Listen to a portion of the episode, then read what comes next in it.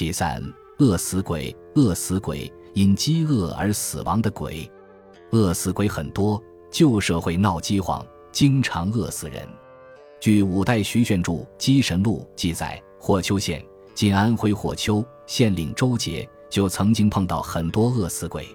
周杰卸任后，到淮河流域游览，当时当地发生了大饥荒，旅馆几乎绝迹，没有地方投宿，无法。周杰登高望远，赤地千里，了无生气。好不容易，只见远处村落中似乎有烟气，他决定到那里看看。找到村中一家，敲不开门，他继续耐心的敲，敲了好长时间，才有一个女子出来。周杰告诉他要借宿，女子有气无力的说：“家中饥饿，全家老小都起不来了，没有什么东西可以拿来招待客人。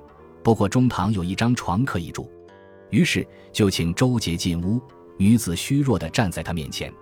不大一会儿，他的妹妹又出来了，和姐姐面对面站立，看不见她的脸。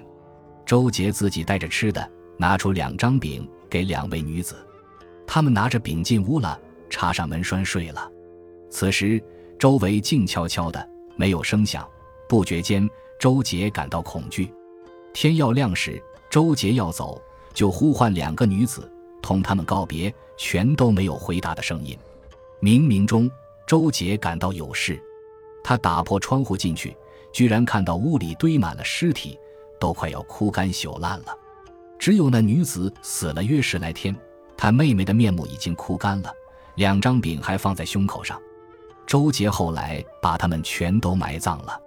这是古时淮河流域发生大饥荒时的真实写照。尽管全家都已饿死。但是来了客人，他们还是派出鬼魂接待，并说明情况，表示歉意。客人送给他们的面饼，他们没有动用，等待来者享用。这是一个有教养、守礼节、懂谦让的家庭，他们至死也没有改变做人的信条。这是一群值得尊敬的饿死鬼。